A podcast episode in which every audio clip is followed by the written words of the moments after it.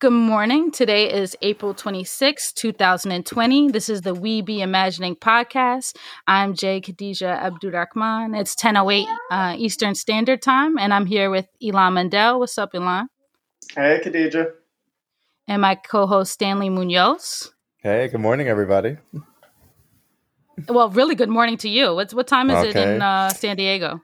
So it is a nice 7 a.m. in sunny California yeah so kudos mm-hmm. to you for mm-hmm. getting up at 6.30 to get set up for the podcast today mm-hmm. um, and i'm really excited that we have the authors of data feminism and feel free to uh, correct me catherine if i mispronounce your last name but i have catherine mm-hmm. D'Ignazio she's an assistant professor of urban science and planning in the department of urban studies and planning at mit She's also the director of the Data Feminism Lab, which uses data and computational methods to work towards gender and racial equity, particularly as they relate to space and place. Um, how are you doing today, Catherine? I'm good. Thank you. Thanks for having us. Well, thank you so much for making the time on a Sunday morning. And we also have Lauren F. Klein, an associate professor in the Department of English and Quantitative Theory and Methods at Emory University, where she also directs the Digital Humanities Lab. She's currently at work on two major products, projects Data by Design, which offers an interactive history of data visualization from the 18th century to the present, and Vectors of Freedom, which explores how quantitative methods can help to identify new actors and new pathways of influence in the archive of the abolitionist movement of the 19th century United States. Um, how are you doing today, Lauren? I'm doing okay. So far, so good. Thanks also for having us on the show. Um, and welcome to your kids who I hear also in the background. Um, yeah, my older daughter has pulled up with her iPad and is sitting right next to me, and my younger daughter is arranging my papers in the background. And by arranging, I mean destroying. Kids have really interesting organizational principles when it comes to like where mm-hmm. things should go. and maybe starting with you, Lauren, do you want to before we get into um, the kind of the thesis of your book that just came out? Do you do you want to share a little bit about what the experience of shelter sheltering in place has looked like for you? Sure. Uh, I don't, I mean, you know, it's been hard. I, I feel like the experience has been, you know, it's hard for everyone, but each in their own way. Um, you know, we've got two kids. We're in Atlanta. Atlanta's in Georgia. Um, so we're sort of a blue oasis and a red state, which makes for sort of an interesting dynamic. Um, you know, we're fine. We have jobs.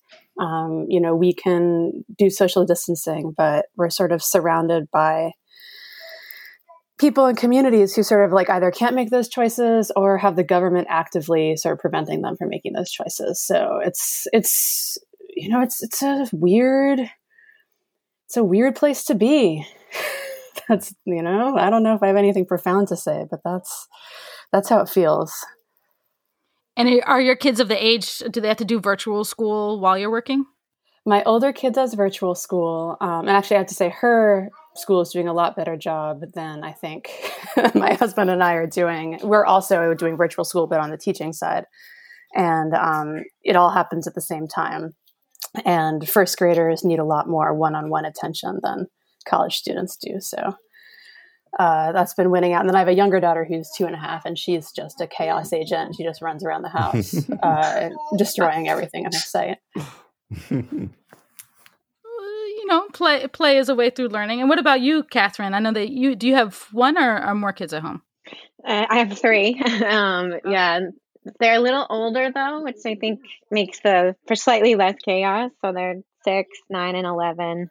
Um, and yeah, it's just it's been a roller coaster. Like my uh, partner lost his job uh, as part of the kind of first part of the wave of shutdowns and COVID things, but then really amazingly got a job the next week. So like, you know, we now are back wow. in a, we, we, were like, for a week, we're like, what's going to happen to us from a financial perspective? But now we're back. We have financial security, which I'm grateful for. Um, but yeah, it's been complicated. Um, yeah, it's been complicated to have uh, the kids at home to try to do the homeschooling, which our teachers in our district have been super generous, but then it also means we get like literally, you know, 10 different resources a day. And even as a tech person, I feel totally overwhelmed by the amount of digital platforms I have to log my children into. so, like, that's honestly been one of the most challenging things. Um, so, yeah, it's just, it's a weird, it's a weird time but at least now i feel like things for us at a family level have settled into like a new normal like this is just how it is and um but i but i still i don't have a great answer for when my daughter says things like mama why don't we go anywhere anymore? You know like um, this is i think she doesn't quite get the coronavirus as a as a thing but yeah strange days yeah, for real. My youngest daughter is always like, when is the corona going to end? Is it over this morning? And I feel yeah. like we're at a point where they're realizing that I have no idea. Like, yeah. I am just wearing a facade of calm. Um, yes. at, at best. yeah. Yeah, it's so hard. And I think we all just want to make plans. Like, I was just talking to my family yesterday about a camping trip that we had all planned, but none of us can make any decisions because we don't know if the campgrounds will be open or if they'll feel safe to travel here from Arizona. You know, like it's just it's really a hard time. And can you talk a little bit? Let's talk a little bit about data feminism. You know, kind of what is the thesis of the book, and what is it like to release it, kind of in this moment? What does book touring look for you? Look like for you guys? I saw that you were on Data and Society. Um, kind of, what is there ways that you are reframing or reimagining kind of the book in this moment? Yeah. Um, so it's been a funny ride from the book touring standpoint. We our launch party was that week where everything was shutting down and we were like, okay, we're going to get through the launch party at the least and then we'll be able to you know, move forward and you know, who knows what'll happen. But then our launch party ended up getting it was a like physical event at MIT Press Bookstore in Cambridge and um it ended up getting canceled like 24 hours beforehand. Luckily, giving Lauren enough time to cancel her flight so she don't fly up here, which is good. Um, but we pivoted. We did a virtual book launch at the same time, and or at least for my part, I felt really sad that week because all of the cancellations of all the talks we had lined up came in. But then the flip side is that we've been setting up all these other and different Zoom talks, and those have been going great, and their audiences we who we never would have talked to and then Lauren, you should talk about the reading group, which is like going really well and uh, amazingly. It's like a great idea. Yeah, we decided to um, do this reading group. Um, so we, you know, one of the things we realized is that when you do a book talk, it's sort of like it's the overview, right? Um, and so you give the big picture and you present your sort of favorite or best examples. Um, but you don't always get to dive into some of the like nerdy details especially you know as with all projects there's some examples that are like immediately compelling and everyone sort of latches onto and then there's others that catherine and i think are really interesting or valuable but they might not be like jump off the page at you and so we're doing this book club with the idea that we'll just focus on one chapter each week um, and that will really give us the chance to dive into um, sort of each of the main points that we make in the book and then each of the main examples that we connect to those points. So yeah, so maybe just to sort of like back up a little bit, like the book, um, we it, it's these principles for essentially like doing better data science or data science informed by the principles of intersectional feminism. And so each chapter is like one of these principles. Um, and so yeah, so uh, you can tune into the book club. It's on Fridays at noon. Um, we do some slides we do some talking we do some q&a um, and i'm trying to like i don't know catherine about you we actually haven't debriefed on the format or like who we how we've been thinking about it but i've been thinking about it as like the best version of like a college lecture where you know like there's a good slide deck that the people have really prepared Mm-hmm. Um, you know, you get a little like you're sort of forced to do a deep dive into some of the theory. Like that's one of the things that we're making pe- making sure people see is like what the words look like that some of the theorists we cite, uh, like what they actually wrote and what what we take that to mean. But then we also get to talk through some of the examples that we really like. And it's fun too because, you know, these examples feel really familiar to me and Catherine because we've been working on this project for years and years, but they're new to the audience, right? And so it's really nice to see the audience get excited by the stuff, you know, like in real time. Yeah, and it's had a really active, um, like there's a really active chat channel on it actually because so, so like um almost 400 people have been tuning in so far each week Oh wow. and then like yeah it's kind of insane like i'm amazed that so many people are like interested in following this and then it's kind of like if y'all have ever been on twitch where the chat goes super fast. Like i keep trying to monitor it and then the people are like blah blah well what about blah? And like over i've put that in a google doc. Here it is. And you know like sharing kind of different things and um, sharing other resources like things that we don't mention but that are related to something that we're mentioning. So that has been really exciting to see that um, i don't know there's like kind of a loose community that's developing. One person made a twitter list of all the people who are participating. Another person or the whole group started a big Google Doc where everyone's putting stuff that's helpful. So yeah, it's kind of neat. It's like feels like we're doing it in community, except we don't know all the people personally. so Um, no, I mean, I was saying, like, that's the nice thing. Like, first when we started, I was like, oh, I think the only people who are going to sign up are like my mom. And same. yeah, I thought it- yeah, my dad Um, and like two other colleagues or something. Maybe. right, right. Yeah. the colleagues of that kids. Um, but no, but it's been people from all over the world. And like some of the names I recognize, and they're not even people, you know, not even my academic friends, but like a long time ago, I was a bike messenger. And there's like one of my bike messenger friends on there. And um, Nice. like one of our former babysitters, um, who's now a public health person. You know, it's like, it's just, it's like, it's like a, it's really nice. I think something that we've we've talked about between Stanley, Khadija, and I a lot is is kind of okay. There's some desire by a lot of people to just return to normal versus this desire of like, well, what is what is actually the fundamental change we can advocate for in this time? Because you know everything seems to be in flux, and I really I really like what you're describing because it's a kind of a new vision of of community creation enabled by technology while we're all kind of stuck at home. Like that's very cool and exciting that you get to engage with a community like that. Um, but in that context, when you wrote the book, who was your intended audience? And then now that you're kind of engaging with the community in this very new way, what what do you kind of see the audience becoming? Lauren, you want to take that to start? Sure. Yeah. I mean, we thought a lot about this as we were writing the book because the book, it's a trade book. So it's designed, you know, like trade book, they say is like for a general audience. But we knew, you know, like the intersection between people who care about data and people who care about feminism. You know, it's not like everyone in the world. Um, although we hope it, we think it should be. So we were, I think we sort of had as a, like two main audiences. So on the one hand, people working with data and data scientists who sort of wanted a more specific way to do to sort of like do good with data right you know there's a lot of people who have these technical skills and um, you know want to use them you know to pursue uh, you know issues of social justice and reduce inequality and things like this but the cards are sort of stacked against them because it's hard to do that with data unless you're really intentional about it so we sort of wanted to speak to those people and give them some really clear uh, sort of concepts and methods and examples of ways to do that. But then the flip side is we also were interested in feminists and people committed to justice and intervening into issues of inequality and injustice that they saw in their communities and in their lives and who sort of might not have realized how data could help them. And we can talk more about this later, but like that's actually not like a neutral statement, right? Because data is not uniformly good, right? But we did wanted to try to show some ways in which those two things could come together.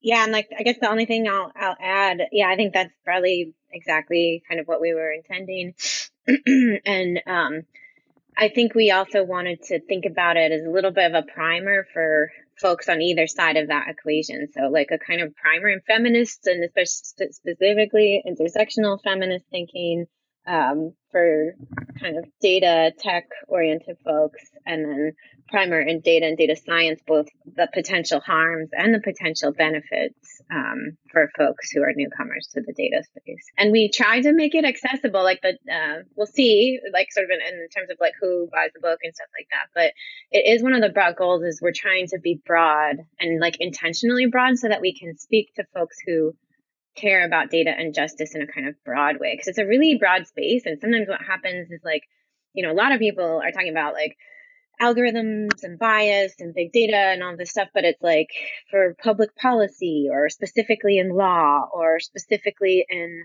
um, computer science and those worlds don't always talk to each other so you know kind of trying to um, go go broad rather than go very deep and sort of niche academic.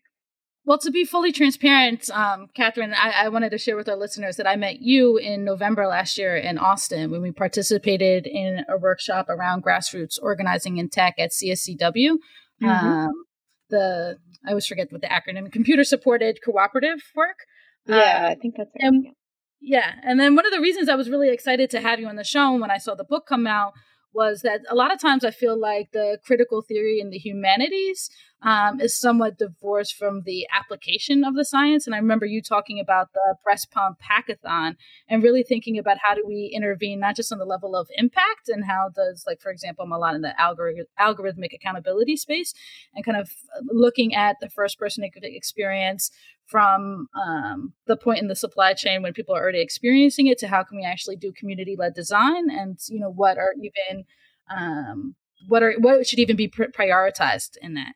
And so thinking about reproductive justice and could you share a little bit about how you see these ethical commitments that are made in the book kind of being applied? Because sometimes especially in the tech space i think that everybody is holding up the banner of inclusion and talking about bias but then the reality is that you know a lot of the inequities and probably even more so now you know kind of persist. So what are the things that you're excited about kind of in the application part?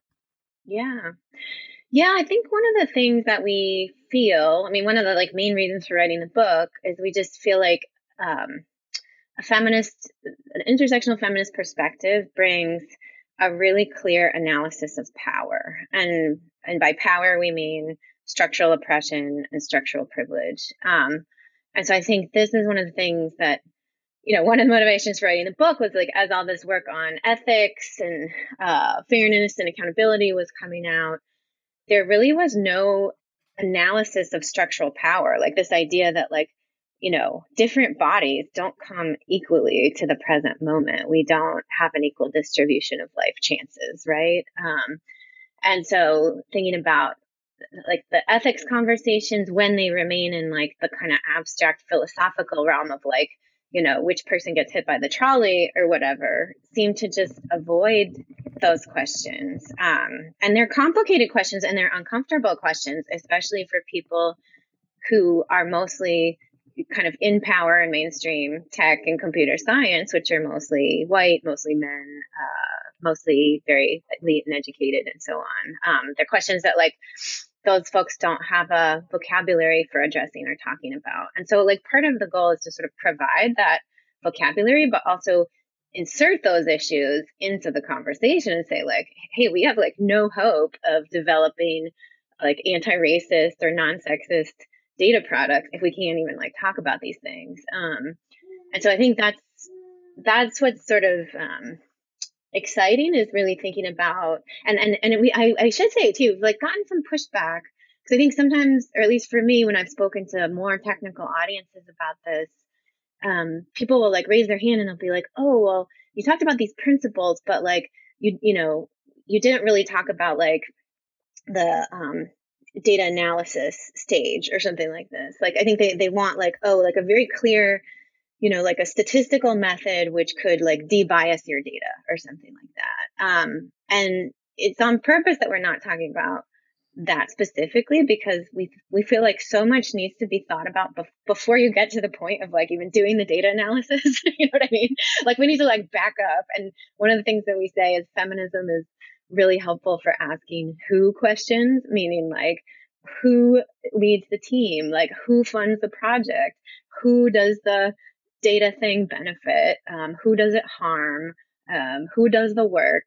And like these are, in a sense, the more um, basic, but also more uh, uncomfortable and complicated questions that we need to ask before we get to the point of like, you know, which like uh, which, statistical method are you going to use? Which I think there is work to be done there too around fairness and accountability, just to be clear. But like, um, there were just so many larger and more looming things to to try to address where we're hoping that people can sort of take a step back and really start to see how uh, power kind of infects the data processing pipeline at every stage. Um, and Lauren, what do you maybe you jump in here?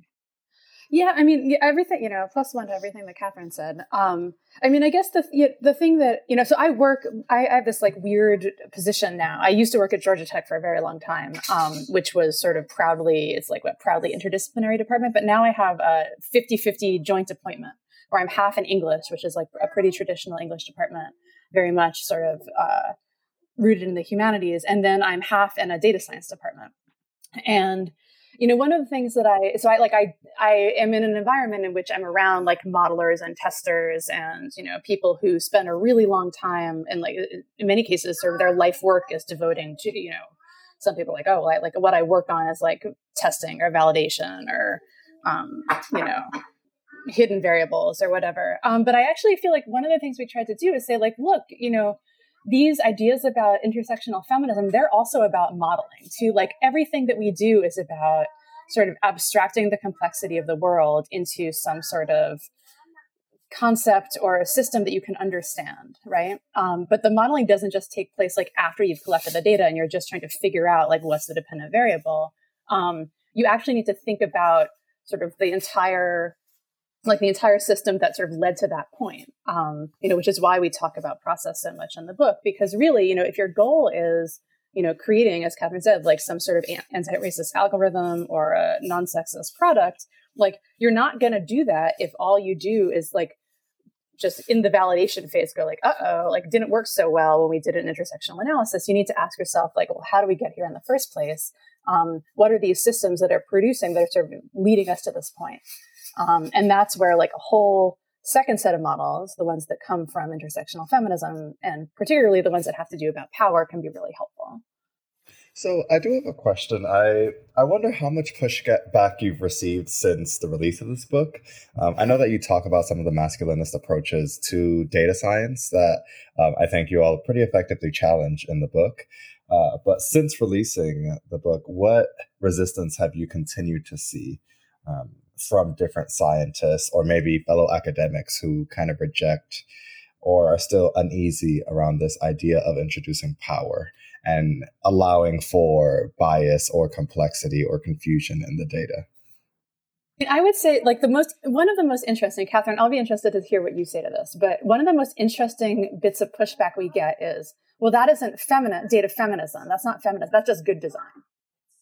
And I find that one really interesting because I think on the one hand, it speaks to uh, the reality that feminist thinking, like very, very broadly conceived, you know, on the one hand, sort of like activism and organizing that has taken place over the past like several decades, if not centuries, really has actually done a lot of the work of centering conversations about power and privilege, right? So, like, that's super interesting to me is that a lot, you know, some of these conversations and the people who feel like they've sort of internalized these principles um, don't see some and it's not the whole origin but like don't see a large source of some of these ideas. Um, and then the second i think is sort of it is sort of masking a problem which is that it is a lot of people claim to have these ideas in the abstract but when they're anchored in real questions of injustice or inequality that have to do with people and biases and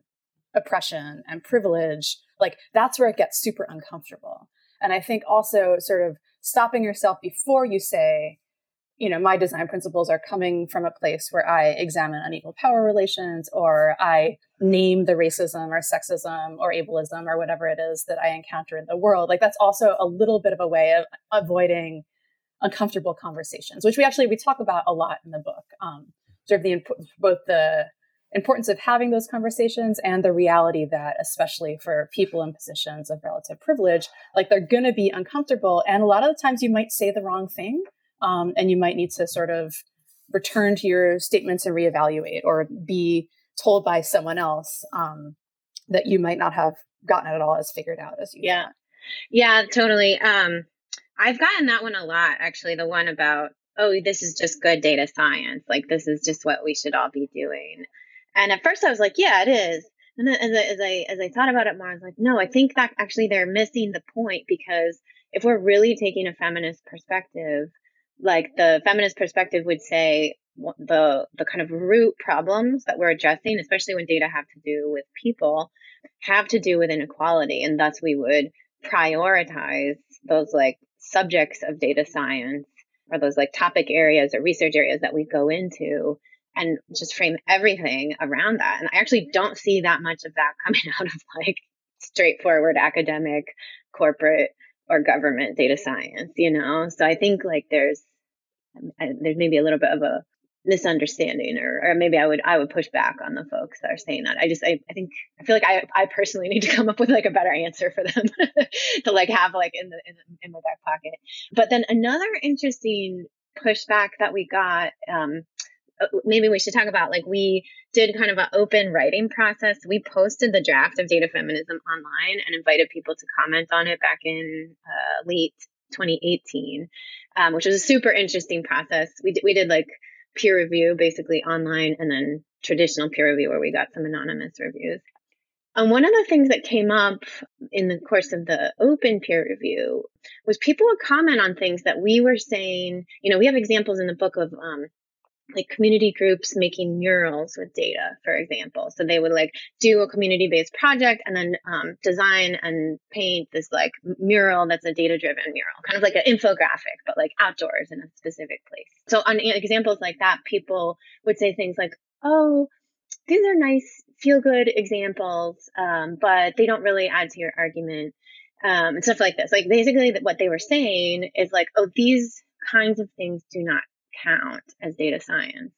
And so this made Lauren and I really talk about this. And we, then we revised our first chapter to say like, okay, when we're doing feminist data science, actually we need to redefine data science to encompass a lot more things than the people who were previously reading this book think of as data science. So like in their minds, or at least these couple of people's minds, you know, data science is done by people with PhDs, by credentialed folks, by people in academia or high status people within industry or something like that.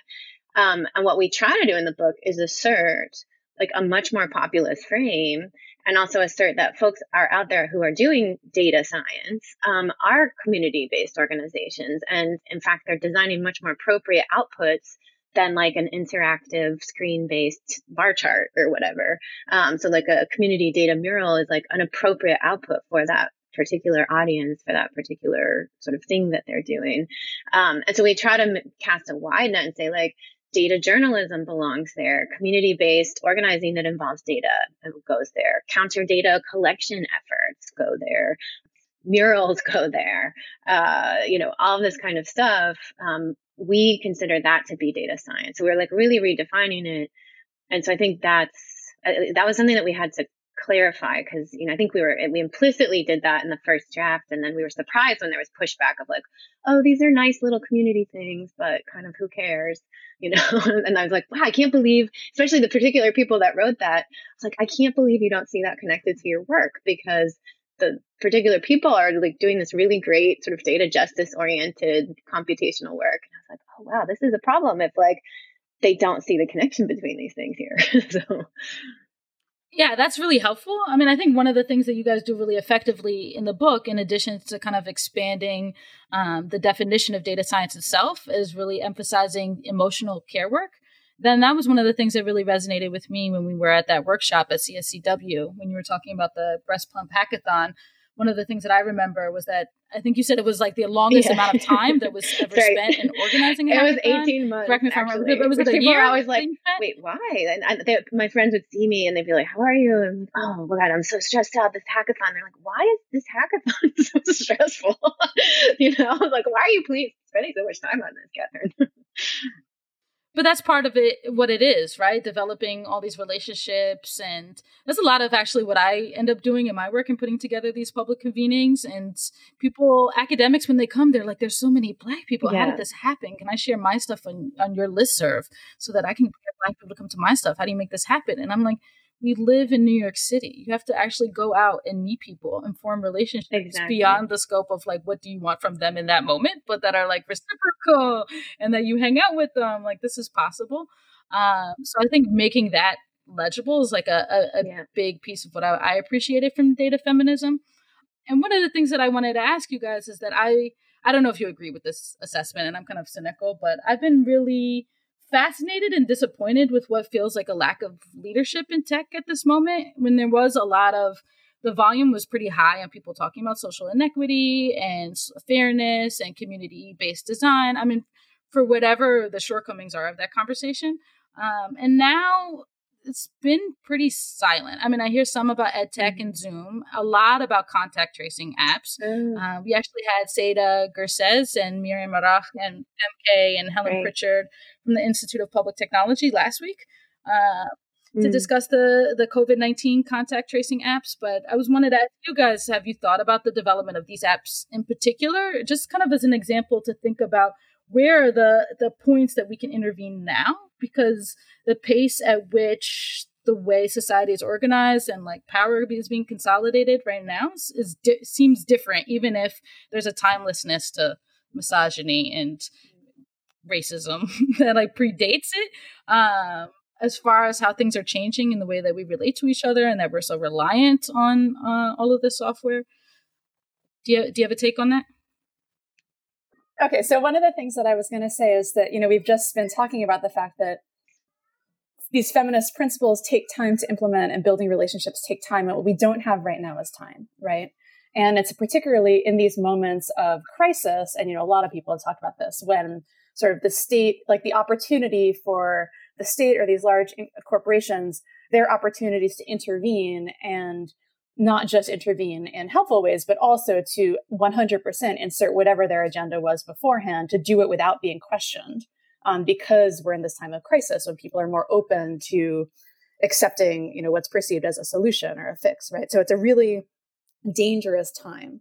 Um, but, you know, I think we've all heard this discussion, like it also could potentially be a valuable time because people are open to change. And so even if the time that's being, you know, we don't have the time now, feminists and people doing community based work and uh, those in organizing communities you know we've been we've been thinking about this for a long time right so we already know what the problems will be um, and we don't need to spend time thinking about those now so i think it's you know it's a really important for people to speak up and say like look we already know what's going to happen. You know this might be covid might be a new thing we're facing but the general the general framework of like here's a crisis there's a gap of leadership someone's going to have to step in who's going to step in and in what ways? Like we've seen this a million times before. So i think being really attentive to those moments and um, be ready to sort of speak up and uh, you know the minute you see one of these moves to hold whoever it is who's who's calling for it accountable and i think you know it's tough because corporations and governments right now have a lot of power. We talk about this book, they have all the data, right? And so the people with the data are the ones who have the most power to sort of direct the course of affairs. But we have seen, for instance, in the case of um, the issue of like the racial disparities in mortality rates among COVID victims, right? Like at first people were like, oh, you know, um, like it's the equal opportunity killer, right? It doesn't matter who you are. And then there was a little bit more data that started showing that Black people, at least in the United States, were dying disproportionately in relationship to white people. And then there were people saying, like, oh, well, it's only because of, um, you know, environmental factors. And then you know people came back to like no actually like those environmental fa- factors like those are structural racism right? Like what you're trying to explain away have to do with these historical and ongoing patterns of discrimination and oppression that sort of are experienced in these these communities and locations where black people in the united states live. And this has to do with like this you know the long history of racism in our country. And so i think we've seen a little bit of that i guess the question is like how what can we do to amplify those perspectives and try to get them heard by the people who have the capacity right now to design the apps and get them adopted by government and things like this. Yeah, yeah I mean, I think like the, you know, one of the things we say is, uh, you know, so an approach that is informed by intersectional feminism would have anticipated these kinds of inequities, right? Because we see the same uh, racial inequities uh, class based inequities across all other aspects of health. And so, one of the things we keep raising, we raise a couple times in the book, is like, why are we constantly, or at least in the me- the way that it's portrayed in the media, when the media is like, "Oh my gosh, the algorithm is racist. How could that happen?" You know, like how did it not see Joy Buolamwini's face when she was doing that art project or whatever? Um, you know, we, that's like a perspective that is uh, sort of innocent of the fact that sexism exists, innocent of the fact that racism exists. And there's just a way to like flip the order of those things and say, okay, we acknowledge racism and sexism, and thus it informs our preparedness and policy. So to me, it's like a very easy like if it were different, you know, like a kind of feminist approach to, to COVID would have anticipated exactly these kinds of inequalities informed by a public health lens and would have said, okay, you know, we know that these particular communities are going to be the most vulnerable. Here are the most vulnerable demographics. That's where we're going to prioritize our limited amount of uh, protective equipment, of testing, um, of so on, because we we know these are going to be the communities and the groups that are the the hardest hit, you know? Um, and yet, you know, we're not even, especially when it comes to COVID data right now, we're not collecting uh, sex data, we're not collecting race and ethnicity data. Um, and so it's like, it's like, it's after the fact. And so you have some really amazing groups stepping in, like Data for Black Lives is currently doing an effort to crowdsource which states and counties are collecting race and ethnicity data and push uh, states who are not to to start logging and collecting in that way. But it's like this would have been set up from the get go with a, a gender informed and race informed um, sort of way of doing this. But like, I don't know. That's but I mean maybe that's one just small point of failure in what is like a sea of failures in the US response to COVID as well. so like so it's not surprising to me that they failed on that point because they're just failing on so many things right now.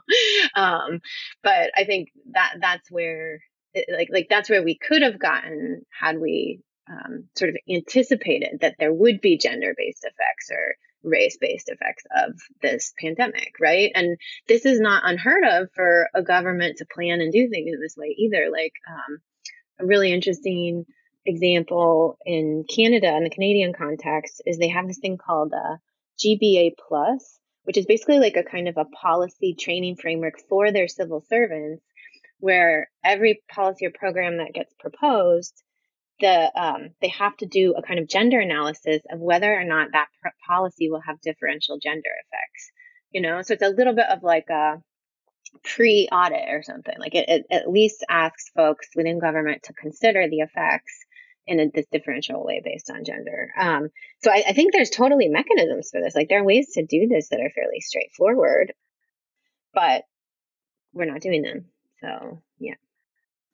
No, I hear you. Thank you. I guess part of what I'm thinking, I mean, in, in, in New York, Andrew Cuomo, um, after Dr. Fauci gave the federal press conference talking, finally acknowledging what people on the front lines have been reporting that Black people are disproportionately dying of COVID 19 or disproportionately represented um, in the intensive care unit and have higher mortality rates and are less likely to be prioritized for um, a ventilator because of underlying conditions like diabetes, heart disease that are not due to personal uh, failures, but have a lot to do with the history of redlining in this country. Black people disproportionately being located next to Superfund sites, having um, you know f- Flint, you know other environmental disasters on top of like the chronic stress mm. of um, being subject to being Black in America. Um, and after that, Cuomo said, you know, he wanted to he wanted to fund a study so that people could understand yeah. health inequities. And it was just this really frustrating moment. And I mean, it was great to have all these people on Twitter who are like, as right. a matter of fact, there are entire right. departments that are dedicated to this research. And there's people who've written tomes on this topic. And that's why I'm kind of pushing you guys, but also all of us, like those of us who have these ethical commitments, we're not surprised that once again, kind of what is being implemented in this moment is, you know, racist, not thinking about women. Yeah. I mean, the, the impact of maternal health when they've now backed up on this policy, but then the partners were being yeah, banned yeah. from supporting uh, women who were in labor. Although some places have now backed up and are allowing at least there to be one support person but the implications of that policy when we already know what can happen in, in labor and delivery right. when there's no when there are witnesses and then to have none i mean that would have been crazy right but kind of thinking, I bring up the contact tracing app because I think that it it's a concrete expression of kind of the tension between, on one hand, you have this opportunity for decentralization. And for example, like with your study group, where now all of a sudden somebody can get a leading person in their field in their living room and get like this immediate access to engage and have it back and forth in a way that maybe wouldn't have been possible if we had in person convenings for people who are um, who don't have childcare, who had mobility issues, or had like a myriad of reasons to have barriers to that conversation.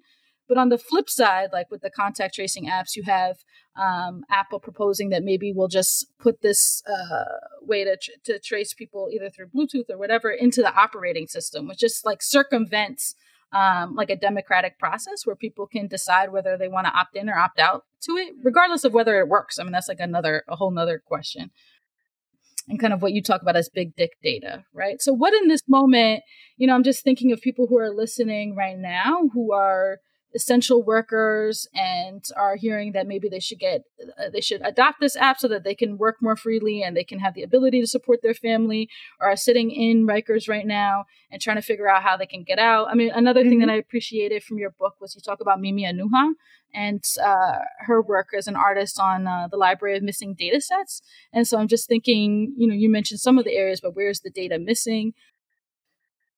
And I think what was unique in New York, at least they when they do these press conferences on Twitter, you had people pushing back early on in March asking where is mm-hmm. where is the mortality and hospital admissions data by race, everyday people. So I mean, I think that's one of the areas we've been successful. But can you guys speak to specific examples in some of your positions of what are ways that we can intervene now when we don't have the gift of time and you know uh, people who are at the margins that bring this kind of lived experience with intersectional feminism may not have a platform and i know part of it is giving them a platform but what are some key areas that you think we should be yeah, paying attention well, to right so, now? yeah that's so many so many thoughts in that one question the um you know on the on the thing of like data I, I mean i think one of the things we talk about in the book is uh, the da- data are a double-edged sword, right? Um, even if so, we, we have this problem of missing data, which we do talk about a good amount, right? And and so we might frame the contact tracing as like, oh, this is a problem of missing data. If we just had that data,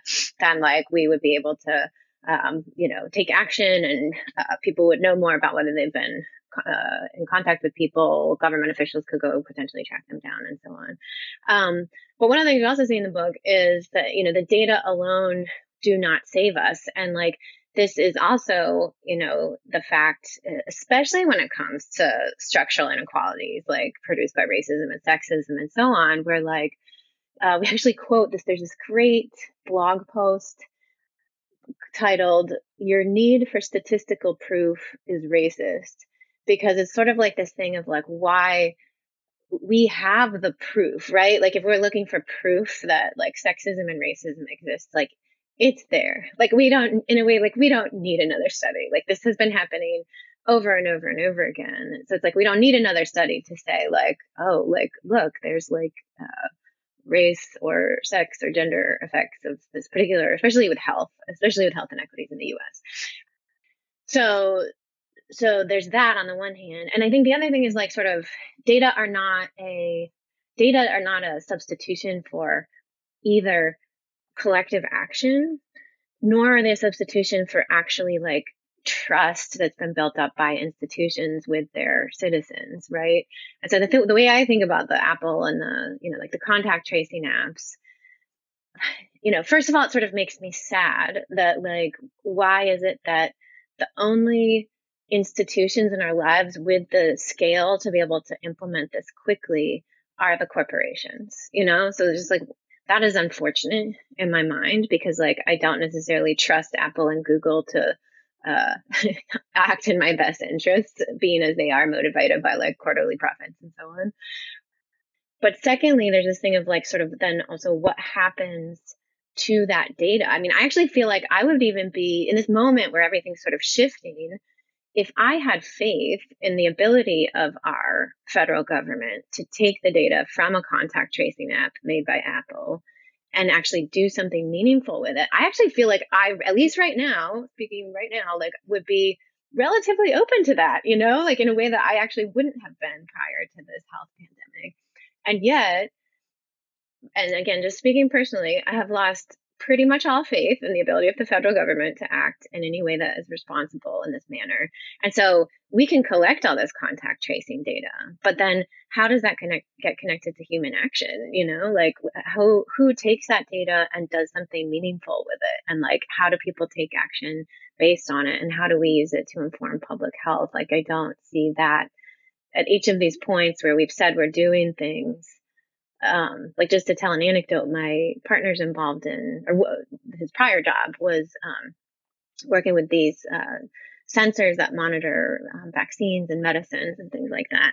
And they were going to actually, once the Trump uh, Trump announced that we are going to start doing um, testing at uh, Walmart's and testing with uh, Walgreens and CVS and stuff like that, um, their company started having these conversations um, with folks but it's it was messy and there was there's no clear way um, forward. The corporations like Walmart and Walgreens were announced that they were participating even before they were. There was no plan for actually setting up testing centers in those actual locations. Like there's no leadership. No one was moving it forward. And so like I think that's kind of what I mean is like, you know, to actually if we're actually gonna use data to make the world a better place, like we need people who can do those things of translating it into action and like that also involves trust and we have just this huge erosion of trust right now or i feel. My my my trust is, is at an all-time low. So so lauren lauren i don't know. What about you? Like where does your No, I mean I 100% agree with all that. Like, so one one one quick point that I just want to make that like may be a no brainer to people to listeners, but I think we should say is one the assumption that everyone has a smartphone and that it's a one to one ratio that they're not smartphones that are shared among family members if you have them. You know, I think that's like that's something that many people are overlooking, and it's like, is the government going to give everyone a smartphone if um, contact tracing is required, and if not, then you immediately need to be thinking about who is not captured and therefore who will not be, you know, quote liberated um, under this app. You know, I will say on a more specific point, one interesting take that I saw that it hadn't occurred to me, but I actually like the more I thought about it, I thought it was an interesting approach. Was you know okay, well, given that no one like not no one that I and Catherine and many listeners presumably don't trust the federal government and don't trust these corporations to do anything good with data. Um, one interesting sort of possible response that I think I would not, that may work a little bit to bring back some of that trust, trust is not to propose collecting new data.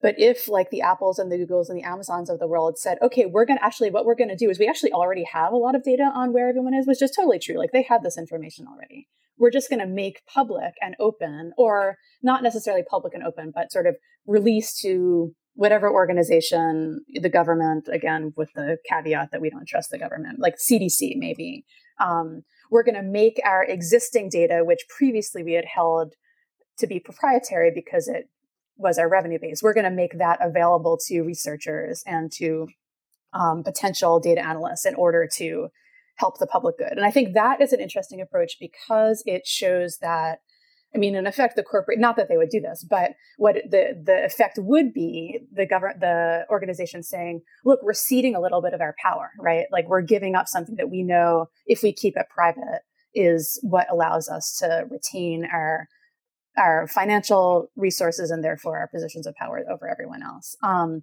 and I think it would also have the effect of creating a little bit more trust by saying, you know, because there's this big question. It's like, what do companies know about us? And we can point to any number of sort of counter, not just data collection apps, but like sort of data monitoring apps that try to show you, like, this is what corporations know about you. Like, this is a big question. And it's what one of the things that makes us not trust these corporations. But it's like that would, again, be sort of a both a helpful and a symbolic gesture to say, like, we'll become a little bit more transparent um, and we'll sort of disclose to you the things that we've been doing all along. And again, you know, it doesn't change the fact that the corporations have this data, that they're collecting it, that it's collected unequally, and that it will certainly be wielded to unequal effects. But I thought it was an interesting, like, given the situation, sort of what are some things that might shift the like sort of shift the balance a little bit and i hadn't thought about that so anyway so that's something that it's like an interesting thought experiment yeah, I I think one of the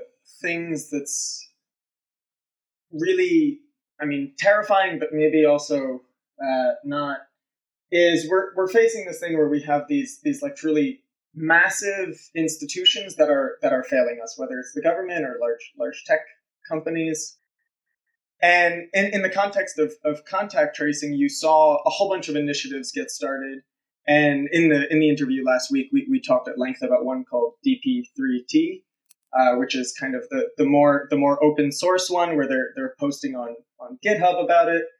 Um, and one of the cool things there was, you know, someone posts this issue. Not everyone might have smartphones, and you immediately see kind of an organic response of, oh well, well, all the things we're discussing here could theoretically be implemented on a on a kind of small Bluetooth microcontroller that that could be produced for five dollars, right? And and then you see people just kind of organically working on that. Again, we can talk about like the failures of, of contact tracing or successes, but but this kind of open source model, and uh, it made me think to some extent about uh, your uh, Catherine, your 2019 mm-hmm. CHI paper about hackathons again. I I I build stuff in in a great deal of my work. Um, I've done one hackathon no. in my life, and I absolutely despised it. Uh, I I think I think a lot of hackathons, and I, am at an institution that's constantly running hackathons, and I, I get to be around them all the time. And I have to say that like my impression of them is that generally they produce bad engineering and bad design. And and that's that's kind of you know, you, you guys really address this in the paper, and I, I hope we'll link to it in the show notes. That um right, like if you have, you know, 24, 36 hours, 48 hours, however, however 72, right? Like this finite amount of time where people are supposed to be working intensely on this one thing, just the mm-hmm. act of mm-hmm. doing that is excluding a ton of people, right? Like I know for a fact Khadija has five kids she has to take care of, and I'm not going to invite her to that mm-hmm. hackathon. And that's a voice that that's like very clearly lost by yeah. by by the structure of a lot of hackathons. Um, and I think the work that you guys did in that paper to discuss, uh, like, these are general failures of hackathons, and here's ways they can be addressed in the design and implementation of what a hackathon is and what it might look like.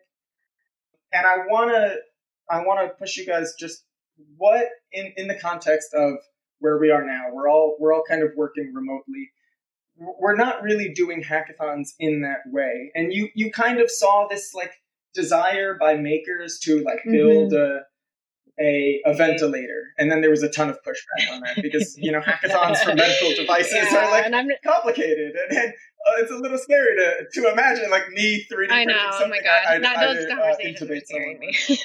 um, uh, but but I am curious using kind of the the model you take in thinking about well, how can we redesign a hackathon for it to be more inclusive or more able to uh, uh, solve problems on a more systematic level rather than just like, hey, here's a band aid to this one right. issue we've proposed. Now get in a room for 72 hours. In the current context yeah. of like we're all at home and, and uh, yeah, yeah, yeah. Yeah, I totally I mean I totally agree with you on um like the majority of hackathons. I mean, ha- and in a way, you know, someone has to write a history of hackathons, but like, you know, they are a very like I'm not sure. I think they came out of more open source culture at first, but then they definitely, you know, in like around the 2010 or whatever, got co-opted into a much more sort of corporate model. And I think corporate corporations looked at them as ways to recruit uh, recruit people and um, so on. And I think, but so yeah, so our work on hackathons, I think, was very much about, um, in a way, just appropriating the form as well as the fashionable likeness of it in certain tech circles. Um, and and then just using it for different ends. So like rather than thinking of a hackathon as a great way to produce a startup business or as a great way for a corporation to find a software developer. Um, we really looked at it as a collective, in a way, like a collective organizing strategy, and specifically a way to bring people together around uh, stigmatized topics. And um, in the case of our hackathons, like maternal health and breastfeeding. And then actually, we are doing another. Um, another hackathon maybe is coming up about menstruation but we're currently it's funny you brought up the virtual thing because we're currently having discussions of which should we do the menstruation hackathon virtually and then with that potentially open up more and better and different ways for people to participate you know rather than looking at the thing of it us it being a barrier for people to come together in person. What what might the new things that that affords if we're all virtual you know how what what might that sort of uh, help produce in the world because I think it's true what you're saying about how exclusive hackathons are. Yeah, like totally, totally. And I've, I've felt that about like a lot of things that have to do with open source culture. A lot of them involve, you know, your body being present, you having a concentrated time to like focus on something, uh, long hours at the hackathon. You know, it's just, these are just not realities, especially for people who have kids, uh, for disabled folks, for folks that maybe live in rural areas, right? Like, it's just so many ways that we're excluding. So that's one thing I'm excited to think about in regards to the menstruation hackathon. Um, but yeah, I think it's been more broadly like thinking about, um, yeah, I, I guess I have complex feelings about the building, like uh, building things and then imagining how far those things can go because to make things that are truly impactful, we need to operate from a base of already having the um, relationships and some of the expertise with community groups that will make them impactful, if that makes sense. Um, and so, on the one hand, it's exciting when maker communities jump in and are like, let's do this, you know? Um, and yet, on the other hand, I, I guess what I always want to see in those communities is more connective tissue, like more valuing of um, bringing new people into the conversation, especially folks that may not have the technical skills to as experts to inform the process. And like, what are the ways that we facilitate that kind of um, connective tissue building or relationship building in this new sort of very virtualized distributed environment? I like, I think that's work that could take place. There could be like this really amazing new processes and models for kind of maker communities and software communities to be talking with uh, folks, but I I don't quite see that happening, and definitely not at any kind of like scale. And so I think that's where you get into that thing of where hackathons just design things for people like themselves, which tend to be, you know, like beer finding apps in San Francisco or whatever. so like, um, but that's, but like, I think there is a possibility, right? Like, it's just that we need to recognize that work, that relationship building as work, and then really value it and like say, like, okay, we ha- here's our connective relationship infrastructure team and it's like 50 people who are going to go out and talk to other people right? So like yeah. Yeah, I mean, to sort of echo what Catherine said, I think one of the things that's so frustrating to me about hackathons, and Catherine already mentioned this, but this sort of belief that the design work starts in the present instead of looking back to the, you know, years and decades and centuries of work that has sort of taken people to that point and this denial of expertise is huge right? This idea that like oh if you're going to 3d print a thing or design a new ventilator that like all you need is just like someone to give you the plans or give you the specs and you can take it from there. Um, and i definitely know like i really i think there is something really valuable about bringing people together in a short amount of time to try to advance work in an area right? Um, but when i've organized events like this it's you know there's there are always domain experts who are equal partners in relationship to the people who have the skills to actually sort of like implement a thing at that very moment. It always involves like really intense social engineering to make sure that i actually like i'm super micromanaging in general but like i really like sort of socially engineering groups so that they have a really good balance of domain experts and sort of designers and some newcomers like grad students or undergrads um, you know people with all sorts of experience some people who've never been before some people who are experienced. like and i think it takes a lot of and again like the success of these things has far less to do with technical expertise and much more to do with like did you make a good group or like did you you like find a, a, a did everyone have the background that they needed in order to believe in the work that they did at that point um, and I think the, you know the other thing about about all, like hackathons too is that you know it's like the the people who are actually we run you run into this a lot with in academic hackathons. It's like even the people with the titles that suggest that they should be the ones to be able to do the, development work on you know in 48 hours like can't actually do that because it's been you know 10 years since they actually you know like wrote code of their own because usually they're just delegating it to their students so it just it's a super it's a super it's a really interesting challenge um, and again you know i think it really like the successes of these things point to the things that we say in the book which is like relationships matter people matter expertise matter it's different different types of expertise matter. Um, and valuing all of those equally um, is really what ultimately leads to any sort of um, successful collaborative project. No, th- thank you for bringing us to that point. And I mean, I, I feel like a particular point to intervene in is that at this moment in academia specifically, um, there's on one hand all these budget and hiring freezes, but we know the COVID 19 money is coming. So making legible this kind of care work and this relational work that people have been doing for decades, you know, either within the academy, but also community based organizations that have been invested in maternal health, for example, or in kind of pushing back against uh, state surveillance. Because as that money comes, we need to make sure that the only people, that it's not only the designers and the computer scientists and the coders who are having like a budget line. Um, so I, I, definitely appreciate that, and I'm also thinking about kind of those of us who are at the margins of of these conversations, and are they going to be the first uh, to be let go, or have already been furloughed or let go, etc. But I really I want to be mindful of time, and we're kind of at the hour and three minute mark, and so um, thank you so much for coming on. And in conclusion, I wanted to ask if you guys had any final points, including wanting to talk about any of your other projects and just mention them so that our listeners can follow up and see what you guys are up to? Lauren, particularly, I know you're coming out with a new book, right? I am. Yeah, it's actually it's so weird. Like time is so weird right now. But yeah, you know, the book that started as my dissertation 10 years ago, maybe more, um, is coming out in less than 2 weeks. It, it it's called An Archive of Taste, Race and Eating in the Early United States and it looks at how if you go back to the people who cooked the food for the nation's founders, many of whom were enslaved, many of whom were women, um, you can just tell a whole different story about sort of who was responsible for the foundation of this country and um, sort of what sorts of uh, principles and values they injected into it. And also, it's um, you know, it's an academic book, but I tried. I tried to tell a good story. So if you're interested in U.S. history or uh, or food, um, or sort of like the origins of uh, race and inequality and ideas about racial difference in our country. You might find it interesting. Um, so yeah, so that's coming out soon. Um, and yeah, I have a, I run a lab. Um, it's in the process of moving from Georgia Tech where I was to Emory where I am right now.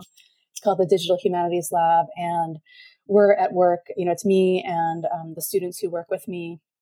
And uh, we just have a bunch of projects that try to think through data and data's history and how we can use data and computational methods to ask some sort of tricky humanistic questions that for the most part you know have been answered with historical research and text, close textual analysis how we can use sort of uh, different scale methods in order to complement that type of work Cool. I'm definitely looking forward to reading it. And as our ritual is, we like um, to have everybody who comes on recommend something they're watching, listening to, reading, um, besides your own work. It could be on topic or off. Is there anything specific you'd like to share or recommend? Um, oh my gosh. Uh, you know, I have a, such a long stack of books that I intended to read, but now in the, in the present have not had a ton of time to read let's see, you know, the next thing on my list, I will say, is uh, Sasha Costanza-Chock's Design Justice uh, book, which came out right around the same time as ours from MIT Press. And um, there's a associated website, uh, the Design Justice Network, and um, that sort of similar data, data, feminism, but oriented in a slightly different direction, has a set of principles for um, designing with communities and um, justice in mind. And so I, it's next in the stack. I think it's going to be great. Um, I've read some of their previous work. I think uh, I would definitely recommend that people check it out. And Catherine, do you want to make a final comment and share anything that you're reading, listening to, watching? Uh, I just joined MIT as of January, and so I'm really excited I, and just started up this lab called the Data Plus Feminism Lab. Um, so we can check that out. Uh, it's data plus feminism, like all spelled out mit.edu. Um, there's a couple projects there. And we are actually members of the Design Justice Network. So another shout out to uh, Sasha, Sasha Costanza-Chock in the network. And the book that I would like to recommend is Hashtag Activism by Sarah Jackson, Moya Bailey, and Brooke Foucault Welles. Um, which is another book like Sasha's that came out uh, from the same publisher even as ours at the same time. And all three groups like we all had our book tours sort of get canceled and are trying to figure out what to do about it.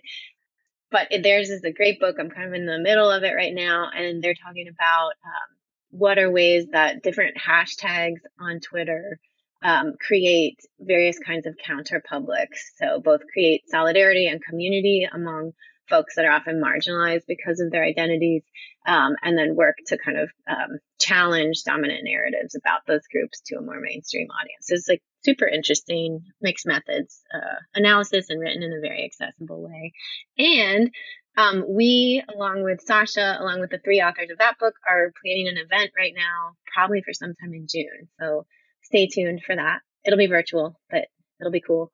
so um, hopefully we'll all do like a shared panel or book talk or something like that. So that's it.